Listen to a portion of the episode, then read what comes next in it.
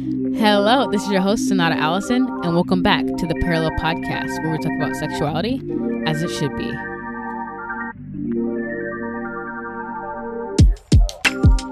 Hello, everyone, and welcome back to the Parallel Podcast.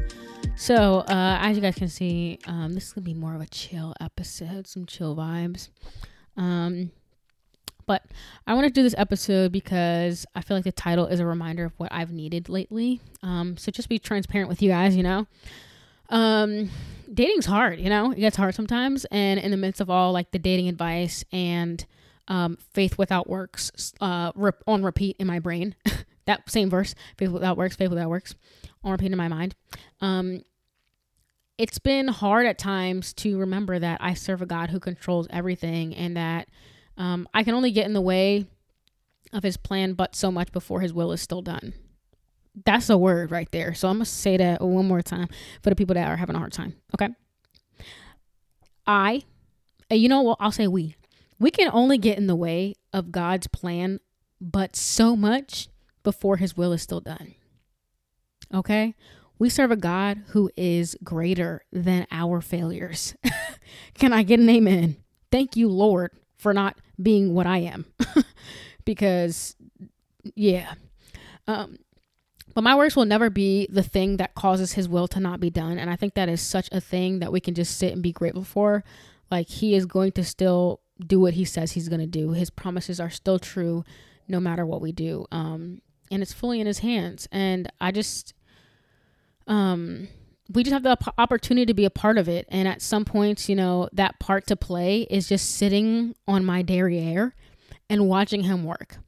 Um, as if I'm sitting in front of a beautiful sunrise or sunset, just like watching his handiwork, just sitting there in awe. That is still a part to play in God's plan for us, um, in His will. So I just wanted to make this episode um, kind of like a, a somewhat lo-fi, calming, relaxing conversation to um, just slow down a little bit and remember who our God is. So let's talk about it.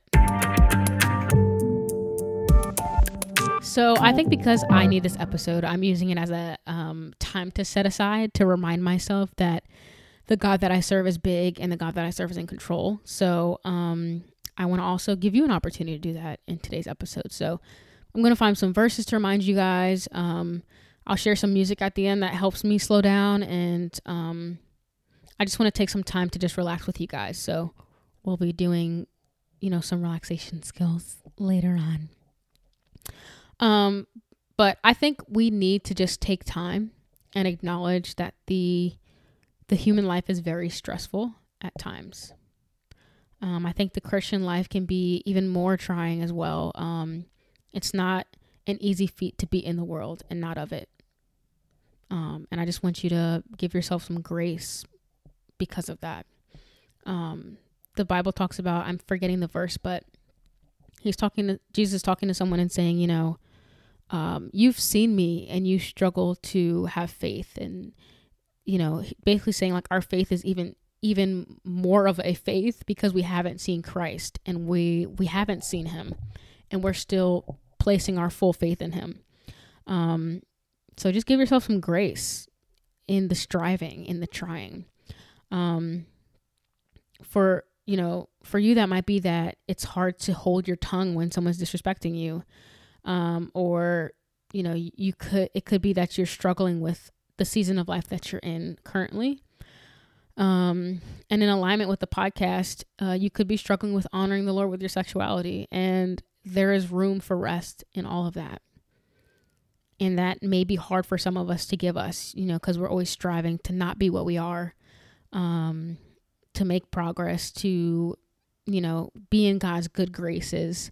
Um, but we already are, even in the struggling, even in uh, when we are sinning at our worst, um, or even sinning at our least. Um, there's room to rest in the God that already died on the cross for us, that already loves us, um, that already lived the perfect life for us, so that we get the opportunity to take on that blessing from Him. Um, so we can rest in that. Um, and we're not created to bear it all on our own. there is no condemnation for those who are in Christ. And I think because we live in such a workspace world, because um, of sin, it's hard for us to Selah and to Sabbath. And to the point I made about sin having an effect on this world, um, you know, work was in the garden. Um, now some of y'all, you know, y'all probably in your Zen state and you like, uh, what are you talking about? uh, and you feel like I, I lost you for a second. I'm sorry about that. But yes, work was in the garden. But if you look at Genesis, God did not attach Adam's identity to the naming of the animals or to the work that he would do. His identity was in that he was made in the image of God. Um, his name means son of red earth in Hebrew, and God took that red earth and breathed life into him. And they were in perfect communion and they walked with God in the garden. And at no point was there an emphasis on work or striving in the garden. It wasn't the main uh, point of life, um, it wasn't the make or break of their identity. Um, but they did work. And I think, you know, when you're working for Christ and you're in perfect communion with Him, it doesn't feel like the word work. It might more feel like serving Christ or just being in healthy relationship with God. Um, so, you know, striving and anything like that was not there in the Bible. That was introduced after the fall, where Genesis says, You will eat by the sweat of your brow. So that is a new thing then. It's not going to be, it, you know, the Lord's not going to say you'll have to now eat by the sweat of your brow if it was already something that was happening. So work was easy. It was uh, a, a common thing that that was just a part of life. But now it's a hardship that is put on us. So now to Adam, that might have been, you know, the craziest concept for him because he was so provided for in the garden that, you know, that thought probably never crossed his mind before that very moment that God said it. Most people on this earth like have never related to that kind of crisis because we know our parents had to work for us to eat. And now, you know, we've entered this dreadful thing called adulting and we have to sweat to eat. so, if you think of it it, from Adam's perspective, that was never something he had to do. That's actually a crazy concept for him. I have to do what? um, but you know, even though you know we already know that work is by the sweat of our brow, um, we're still called to Selah and to take a Sabbath because we still serve a God who longs to be close to us, um, who listens to us, uh, and who weeps with us, and also a God who wants us to return back to the garden and how things were before sin entered. Um, Psalms 46 is a great chapter that reminds us that we serve a strong but also intentional God.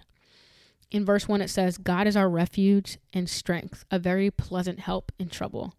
And sometimes verses like the one I'm about to say catch me off guard because sometimes, because they seem to not fit the context of the scripture, um, it, throws you off. For example, Psalms 2:12 says, "Kiss the son." That's how it begins.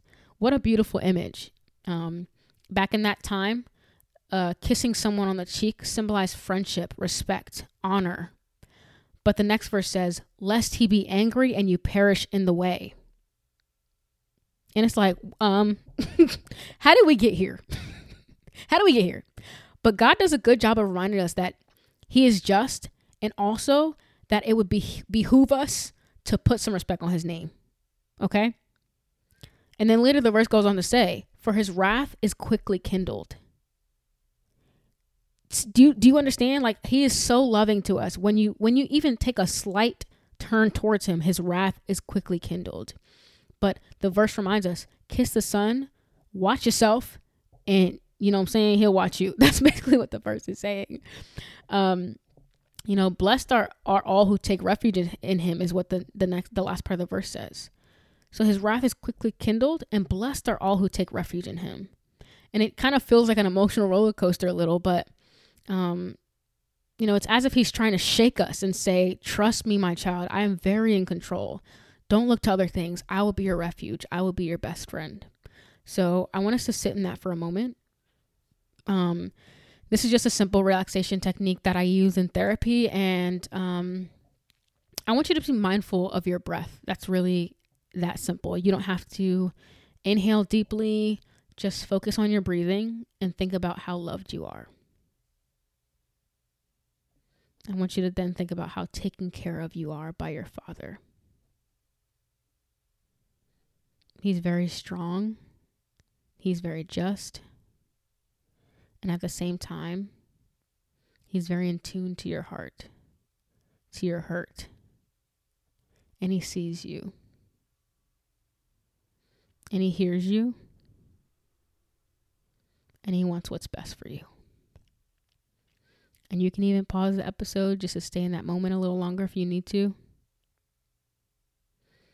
And yeah, I just would encourage you to take some time to just sit in a moment of rest and remembering the God that you serve and how loved you are.